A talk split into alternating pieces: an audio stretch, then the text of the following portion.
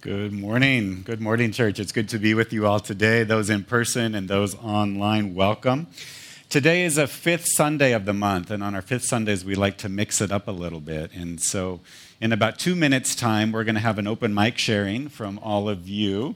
Pastor Brenda will walk around with a mic, um, so you can be thinking now about what you can share in terms of during this Jesus Way series. What is something that you have been encouraged by, maybe challenged by? What is something you have learned? And we want to hear from the community. Uh, we want to hear from all of you. And if you're online as well, you can type into the chat box what's something you've been learning or encouraged by or challenged by during this series. So let's recap first um, to remind you about where this series has gone. And we've been using this image, this image of creation where heaven and earth were completely overlapped. And then at the fall, there was this split. And since that time, God has been wanting to draw those things back together heaven back on earth.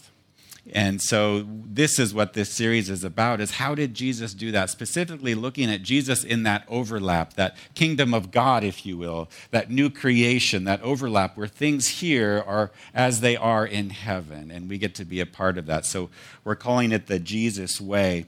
And we began with faith in the wilderness and to not sort of deny that you're in the wilderness. And we talked about Jesus going into the wilderness and the challenges that he faced. And on that Sunday, we had people write on their rocks what is something or someone who has been a wilderness experience for you. And you brought them up and you set them down at the cross. Pastor Brenda talked about the Holy Spirit and this question, does the Holy Spirit have you, um, was a pointed one and an important one for us to wrestle with.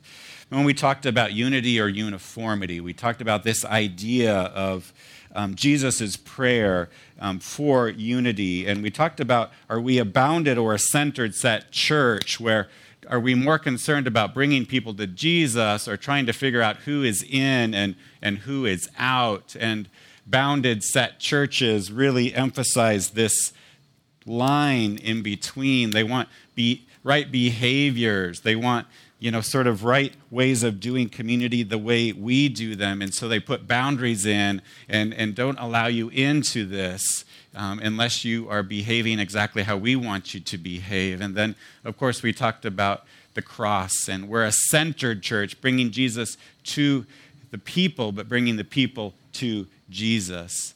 And then Paul talks about in Romans 14 how do we walk through disputable matters that we don't divide over disputable matters, unity or uniformity. Last week, we talked about ministering in the margins and the importance of getting proximate, getting near those who are different from us, seeking a truthful narrative, staying hopeful, and being willing to be a stone catcher. We looked at the story of Jesus and the woman caught in adultery and how he ministers and doesn't condemn in that moment. And so I want to open the floor to all of you to share um, during this series what's something that has been an encouragement or something that you've been walking through or thinking about during this series. And if you lift up your hand, Pastor Brenda will bring you the mic. You can also, if you're online, you can type it into the chat box and we'll read those off as well. Let's hear from all of you.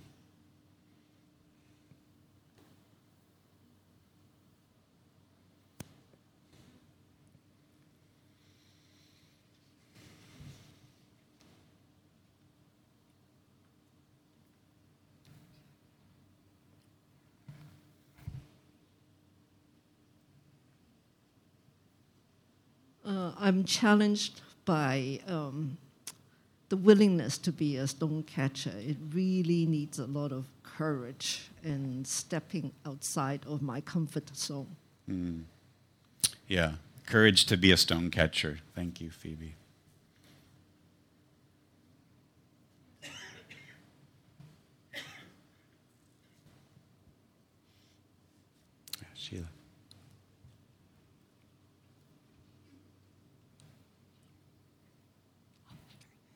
Um, on the matter of the disputable matters, because um, a lot of times in our mind, there's nothing to dispute.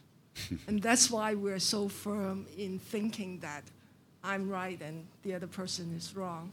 Mm. So the the humility and the willingness to look at something and agree that is probably disputable because I'm not God and I don't decide.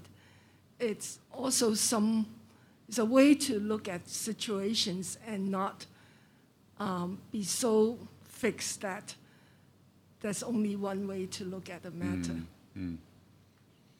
That's good. Thank you, Sheila. Yeah, disputable matters, right? Sometimes the right and the wrong is the priority for us and not actually living together in unity. It does require humility. Yeah. Other sharing. Yeah, Vicky. Um, last week, uh, I'm reminded that um, the stone that we throw may not be a physical stone, but it's a look or a word I say that will hurt people. Mm. So, um, especially uh, strangers who don't know me, um, that is the first thing that they uh, see um, from me the face or what I say to them. So, Mm. um, yeah, a very good reminder. Yeah, yeah. The stones, for most of us, hopefully, are not physical stones, but we still have those things, right? Looks, a word. Um, we still find ways to condemn others and to be mindful of how we are treating people in those moments. Yeah, good, good.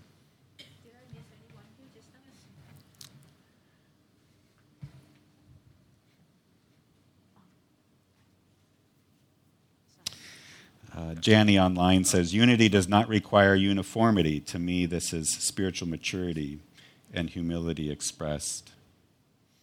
Andrew says, challenged by the hatred in society as a result of COVID, causing unease, and staying in Christ to deal with it in the peace and in Christ. Yeah, thank you. Hi. Yeah, Josiah. Uh, I guess um, the image of a stone catcher is also very resonant to me, and Mm. it sort of intersects with proximity very much for me because, um, especially knowing that stones in those days were not little pebbles; they were large rocks that they would find on the side, on the mountainside, and Yeah. throw. yeah. And to really to be able to see and catch those stones in time, you have to be close to the person that's being stoned, and that's a very Mm. resonant image for me. Mm. Yeah. Yeah, thanks, Josiah. I mean, these stones seem big here, but these are actually small stones, even um, compared to what have really been used. And to get proximate, to be a stone catcher means you got to be close enough to be hit by one of those stones yourself. And so it is dangerous. We do need courage um, to step into those places. Anybody else like to share? We've got time. The longer you share, the shorter I preach. So it's uh, it's, it's a I'll say something. Mm. Yeah. Since oh, yeah. So since we're talking about stones, I think you know, um, when you were talking about being a stone catcher, I think what really stirred in me was uh, we sometimes we might just sit idly by and let the stones go. So it's like, oh, I did not throw the stone, right? Um, um, and I did not, um, you know. So I think a challenge, right? Like how much do we sit idly by and just, oh, not my business, not my business, you know? Um, so Yeah. just, yeah. yeah. No, that's good. Yeah, in that story, right? You could be a stone thrower. You could be a just somebody on the fringe, not getting involved, right? Not getting uh, inconvenienced, uh, not putting yourself at risk. And um, it does take courage to step into those situations. Thank you, Brenda. Well, today we talk about power and where does our power come from? And I was struck by this quote um, a few months ago. I heard it The source of your power determines the shape of your power.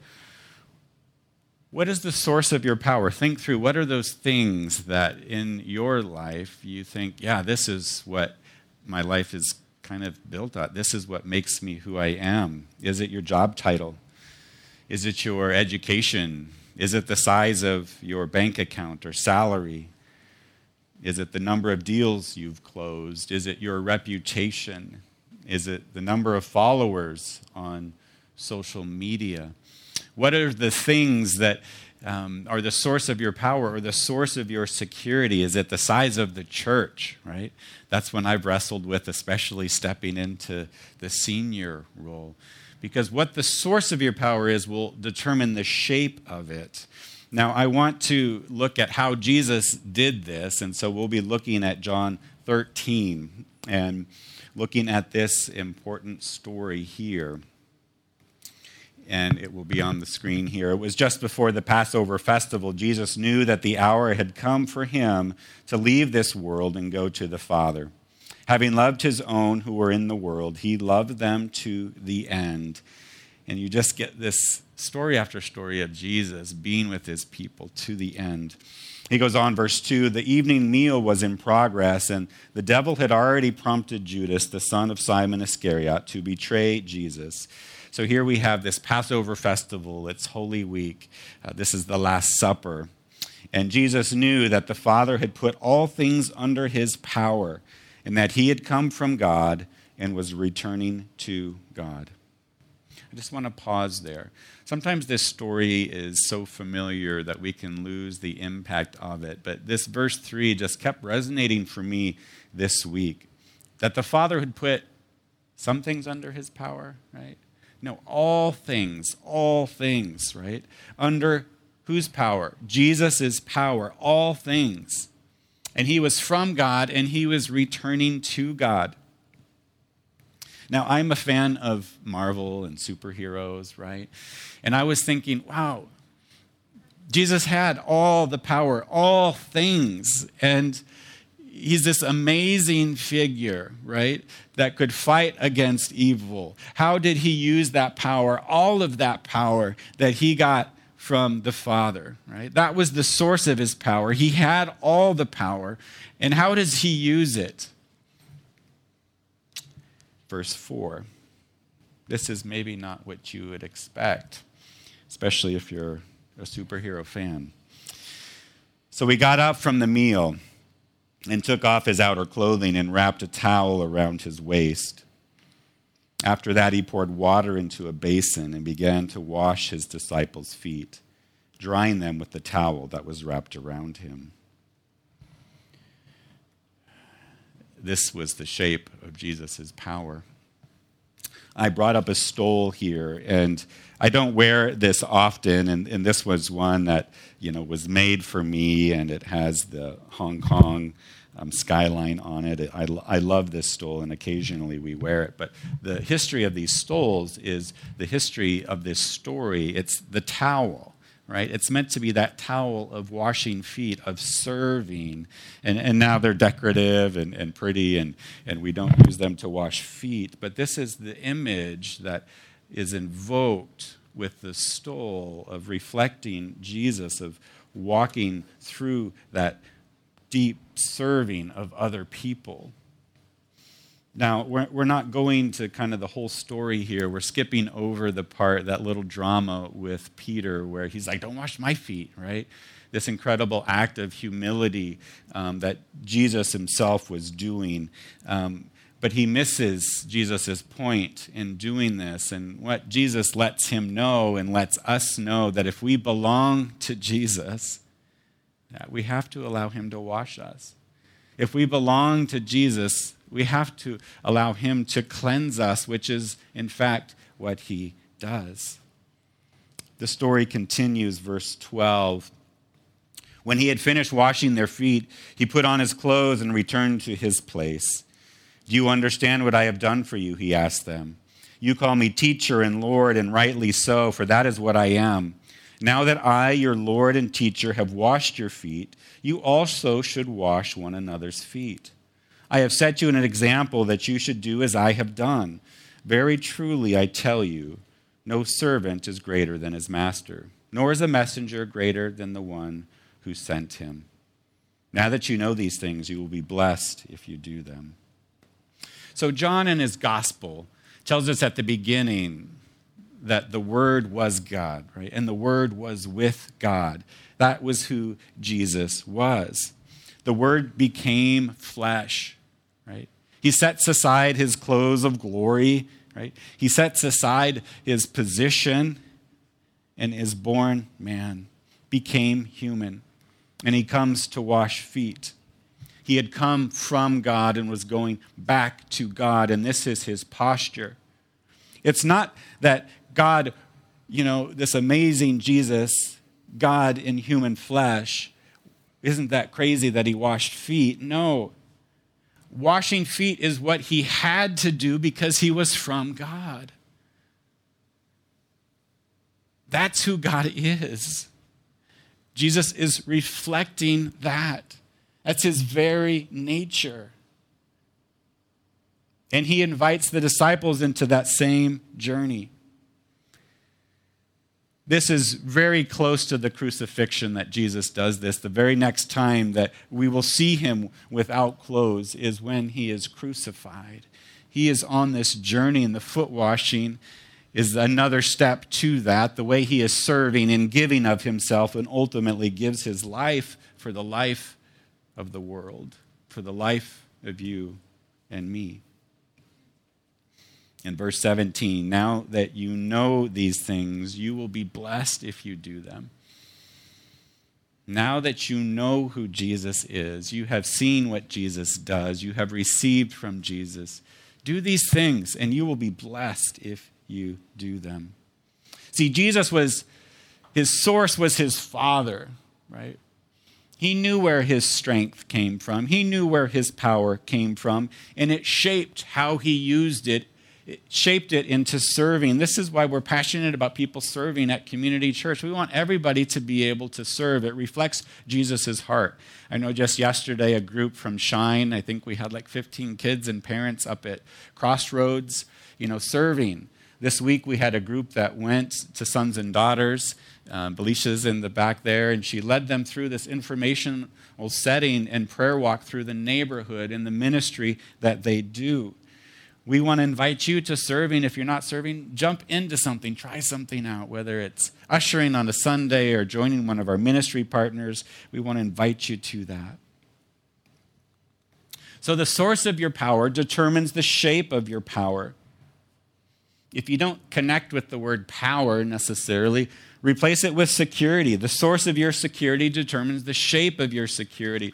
It determines what you're going to hold on to, what you're going to prioritize, how you're going to live your life. For Jesus, it was to serve, it was humility, it was in giving his life.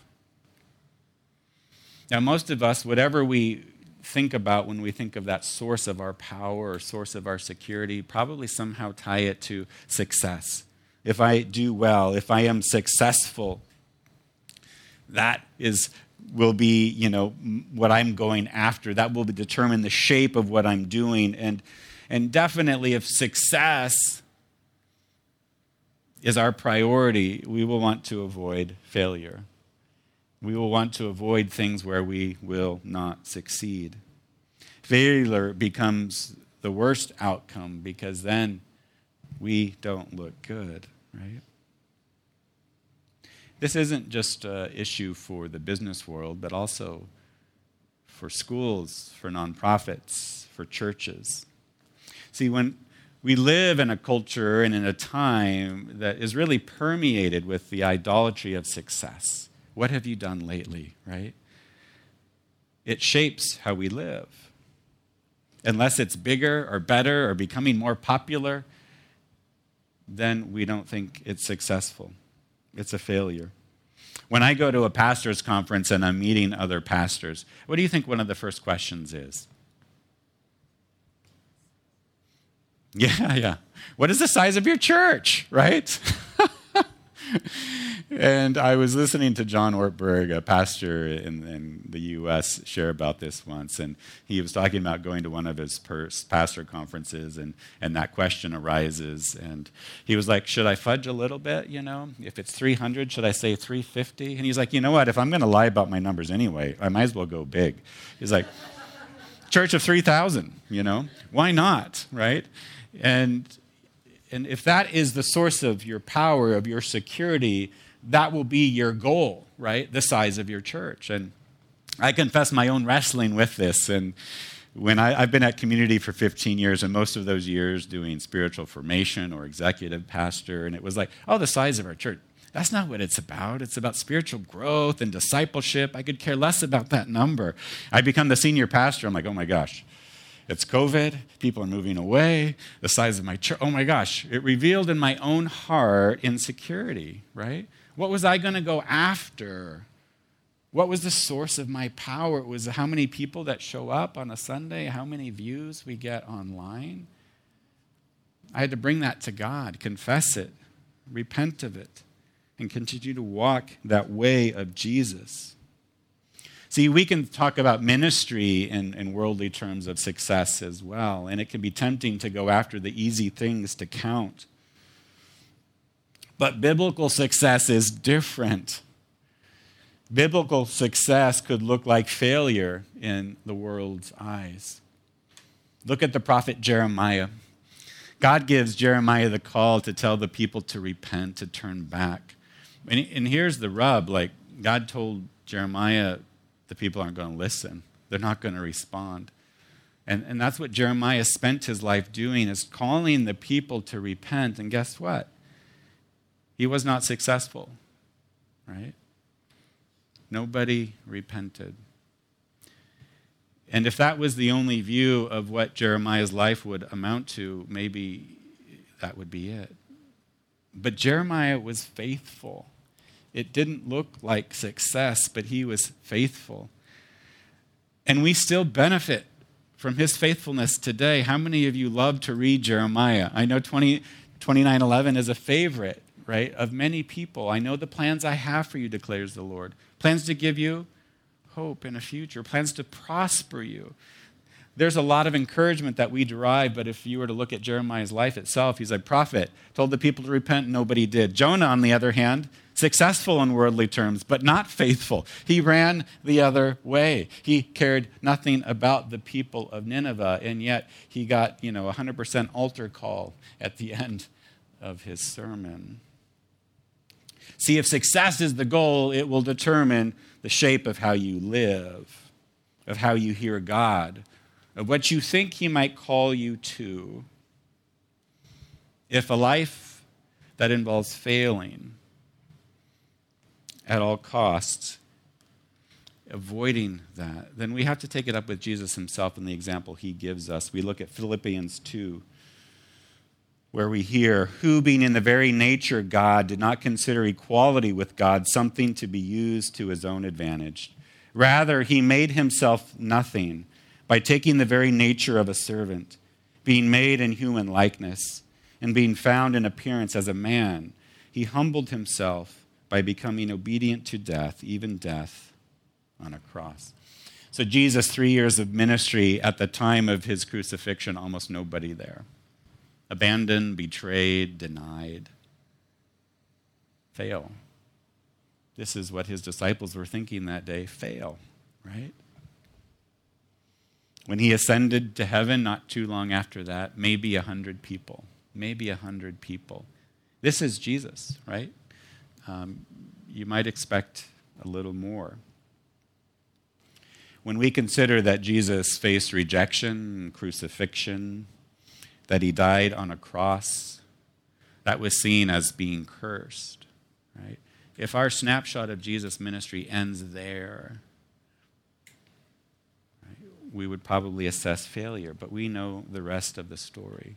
We know the seeds that were planted. We know his calling and how the Holy Spirit worked in that failure, if you will, to bring life, to bring transformation, to bring change to the world. So we must allow the Bible to challenge our ideas of success, our priorities, and how we live. We must allow Jesus' life to challenge us in what we go after. See, success in the Bible is redefined as faithfulness. Faithfulness. Living out what God has called us to do. And God has stuff for us to do. Part of our vision at community is love, doing good, and, and Paul unpacks this idea. We're not going to go to those chapters, but Paul says that God equips every faithful person for work that contributes to the good of community. And so I want to hear from voices of community today. I've asked John, who you saw earlier on the worship team. John, come on forward. Let's welcome him up. Brenda will have a mic for you there. John, um, and I've gotten to know your story a little bit, but first, just introduce yourself to us, John. Okay. Um, yeah, my name's uh, John Davis, and um, originally I grew up in the in California. I went to the same middle school as Wade. I was there a little earlier than John. Yeah, I've been in Hong Kong about five years now. Yeah. Okay. Uh, what drew you uh, to the work that you're doing? What is what is your kind of title there? Right. So um, I work at an NGO here in Hong Kong. Um, I'm a lawyer by profession, um, and I work for an NGO called PILNET. So that's an abbreviation for Public Interest Law Network. Um, yeah. So what drew me to this work? So I started my career sort of as every young lawyer. I'm going to change the world, and I actually, the last day of the California bar exam, I I think the last day, this day after I flew to India and I worked for two years on a bonded labor project and I was on a high. And then um, I got a job in New York where I was help doing a lot of humanitarian parole cases and working with um, re- reuniting families. And it was really, you know, I, I, this is what I want to do. And then reality hit, and student loans uh, reality hit. And I joined a big firm, moved to London, and I had only corporate clients. So um, I suppose what drew me back to the, you know, after a decade of um, working 12 hour days and weekends, um, I became very disillusioned. And I said, you know, this is not what I, what I want to be doing with my life. The years were speeding by, and I just saw myself as someone who was in a very privileged position, one of the few, small fraction of the people in the world who were able to choose a profession and, you know, do what they thought would make them happy. And I was missing all of that. So through a very random series of events, I managed to um, meet a few key people here in Hong Kong. I was told you'll never get a job as a human rights lawyer or doing anything like that in Hong Kong, so don't even bother. Um, but through a very random series of events, which I consider very a divine series of events, I managed to um, meet um, someone who, who offered me a job at an NGO. So I worked at Justice Center Hong Kong with refugees and asylum seekers, and about a year and a half ago, I moved to my current job at PILNET. All right. Well, thank you, John. What does it mean for you to be faithful in your work, or, or how do you steward the power that you've been given? Um, a few things I've learned over the years. One, I suppose, would be, you know, as a Christian, um, picturing myself, you know, I have my own defender. I have my own advocate, who is Christ, and without him, I would, I don't have, I couldn't put together a defense, and I would fail miserably. And so, on a very, very small scale, I know, like, I'm able to do that for the clients I work with. And I think for me, that's a really powerful motivation. Um, also, as I've learned, now that I work with a lot of pro bono, so basically I help provide pro bono support to other NGOs. So I get to meet with lots of different NGOs all over Hong Kong doing amazing things and find lawyers to take up, you know, to, to handle cases for them. So seeing those NGOs um, as in, in, treating them on par with the paying clients I used to have. I used to represent a lot of celebrities who were extremely demanding, Mm. and I would do whatever it took to keep them happy. Mm. The question: Will I do whatever it takes to keep NGO clients who aren't paying me anything Mm. the same the same level? And I'm completely undeserving. Christ is my advocate in, in, in court, and so being able to do that, um, it really gives me, I think, a lot of motivation that I certainly didn't have before. It was more fear of, not fear was the motivating factor. So. Yeah. All right. Awesome. Thank you, John, so much for sharing from your story today. Let's thank John.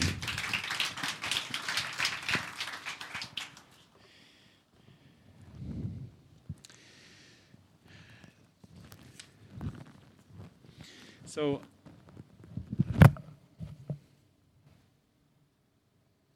I think sometimes we wrestle with looking at the life of Jesus and emulating him because what Jesus does is hard, right? Humility is hard. Serving others is hard. Serving the needs of the community is difficult. And the more power you've been given, the harder it is.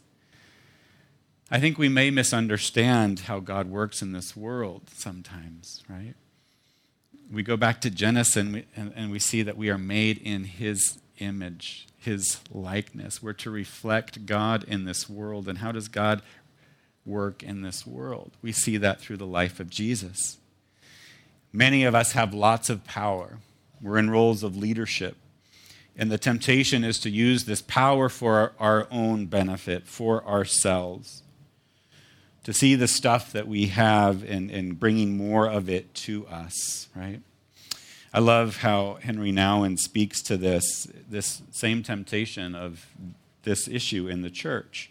The long, painful history of the church is the history of people ever and again tempted to choose power over love, control over the cross, being a leader over being led. What is our vision here? It's to love God, to love others, to love doing good, right? Is the purpose to be successful? Not in a worldly sense. To be faithful, yes. See, the job of the church isn't to grow a big number, to increase, to get a bigger building. The role of the church is to look like Jesus. To look like Jesus and to follow wherever He leads. I'm not against growing, but our goal is to look like Jesus, to be that to this city, to be that to our community, to be that in our families. If it doesn't look like Jesus, then it isn't Christian. Nouwen says we long to be relevant, spectacular, and powerful. This is the toxic cocktail refused by Jesus in the wilderness where we started this journey. To be spectacular, he resists that temptation. This overlap, right? This kingdom overlap I saw this video clip from Tim Keller several months ago, and I thought this is the right time to show it. He talks about what is this new creation? What does life look like in the kingdom? And we didn't talk about the story he references here, but the disciples were coming to Jesus, right? And said, okay, this new kingdom, this new order, what does that look like? Who gets to lead? Who gets to be on top? And let's watch this now.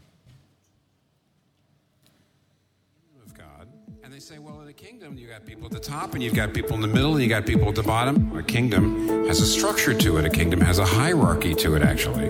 They came to Jesus and asked, Who will have the highest honor and recognition in this kingdom you're bringing? When Jesus responds, he gives us the most counterintuitive, upside down, inside out understanding of true human greatness that's ever been enunciated.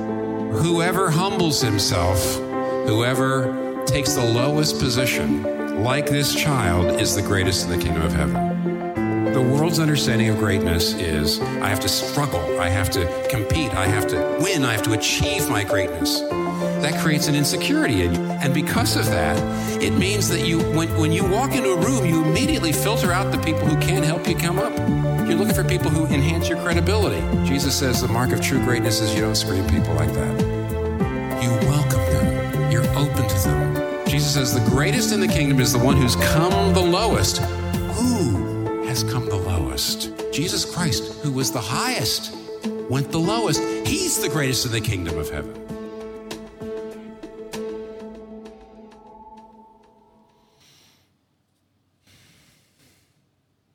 I found that clip to be very relatable because I think on some level all of us can wrestle with what does it mean to be great? In this world, in our lives, in this kingdom that God has called us into. I want to finish with this image um, that you see here of, of Jesus washing uh, Peter's feet. The source of your power determines the shape of your power. Our source is Jesus Himself. Jesus. That's what we're to look like. That's what our church is to look like. And it shapes the use of our power to serve, to give, to humble, to love. Our source, Jesus, cannot be taken away from us. He is more than willing to bring his power to us. And He can shape us, church, as individuals, as families, as a church family, and how we live in this world. Let's pray. God, I thank you that you are here. I thank you that you, in fact, um, are present. And I pray, God, that you would continue to, to, to speak to us in this time of reflection, that it will be a time to draw near to you and you would draw near to us. Continue your work of ministry, I pray, Jesus.